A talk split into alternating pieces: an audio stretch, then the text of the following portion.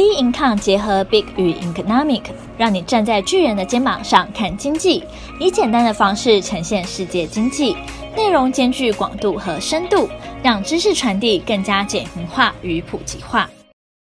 各位听众好，欢迎收听本周全球经济笔记。美英澳三国利率决策会议，日元贬至一百三，家庭支出暴增。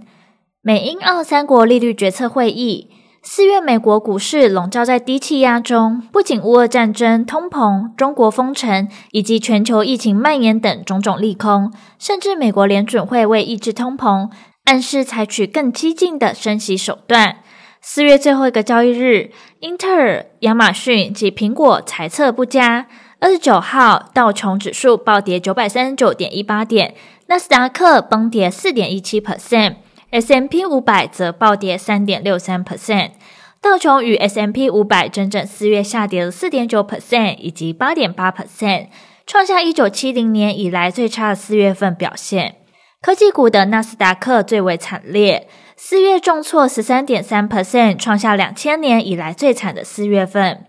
美国散户投资人协会情绪调查询问散户投资人对未来六个月的股市看法。四月二十七号最新的调查结果显示，投资人熊市情绪指数较前一周增加了十五点五 percent 至五十九点四 percent，是连续第四周高于历史平均值三十点五 percent。散户熊市情绪指数创下二零零九年三月熊市情绪指数七十 percent 以来新高。主因是高通膨及升息预期，令许多先前看法中立的投资人趋向悲观。其中，美国商务部于四月二十九号公布三月的个人消费支出 （PCE） 年增六点六 percent，月增零点九 percent，年增幅创下一九八二年以来最高，月增幅改写二零零五年以来纪录。PCE 是联准会偏好的通膨衡量指标，数据创高显示美国通膨压力持续。强化市场对 Fed 接下来几次例会一口气升息两码的预期。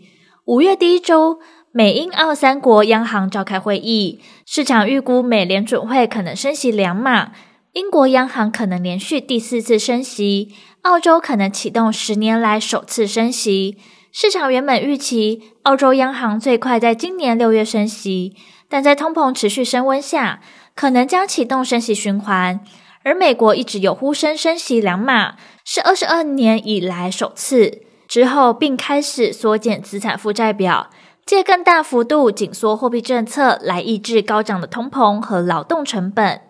日元贬至一百三十，家庭支出暴增。四月二十八号，日本央行举行金融政策会议，以八点一票数决议维持既定的超宽松利率政策和购债计划不变，合乎市场预期。二零二二年度通膨由预估的一点一 percent 上修至一点九 percent，经济成长率 GDP 则从原先预估的三点八 percent 下修至二点九 percent，主要是考量到乌克兰的局势以及经济、物价情势展望等。随着日本央行与全球宽松政策背道而驰，四月二十八号，日元兑美元触及二十年低点。一举突破一百三十的重要心理关卡，日元的贬值加上原油价格的飙涨，瑞穗综合研究所资深经济家预估，假如日币持续维持在一百三十日元兑一美元，年收入介于九百万到一千万日元的家庭，今年支出将比去年多出一点七万日元。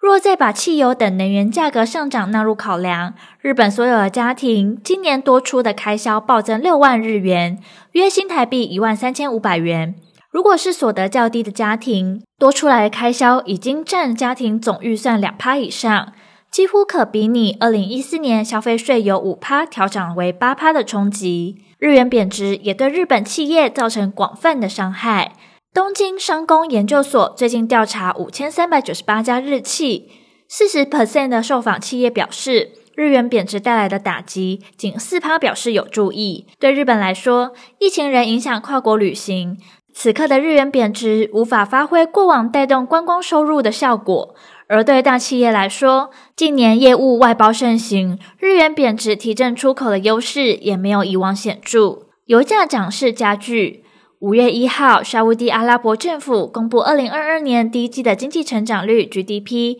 较去年同期成长了九点六 percent。沙国对石油的仰赖仍相当高，石油业的贡献预算收入的六成，因此拜石油业复苏、油价大涨所赐，GDP 达二零一一年来最高的成长率。国际货币基金 IMF 估计，沙国二零二二年 GDP 将扩增至七点六 percent。惠誉上个月也预测，沙国二零二二年将呈现二零一三年以来首次预算盈余。乌克兰战争造成原本就持续攀升的油价涨势加剧，对沙国等产油国来说是一大利多。国际油价飙涨，经济学家也预期，六个波湾国家今年经济成长，六个波湾国家今年经济平均成长五点九 percent，为二零一二年以来最快扩张。其中，科威特经济料将成长六点四 percent，阿拉伯联合大公国经济料将增加五点六 percent。至于卡达、阿曼、巴林经济预料各晋升约四 percent，亦为数年来最大成长。而市场担忧中国经济成长走皮，影响全球最大石油进口国的需求，加上欧盟可能对俄罗斯石油下达禁令，国际油价下挫。五月二号，布兰特原油每桶一百零六点二零美元，西德州中级原油期价来到了每桶一百零三点八七美元。而后续的市场走势仍需持续关注将公布的重要经济数据。本周全球经济笔记，我们下周见。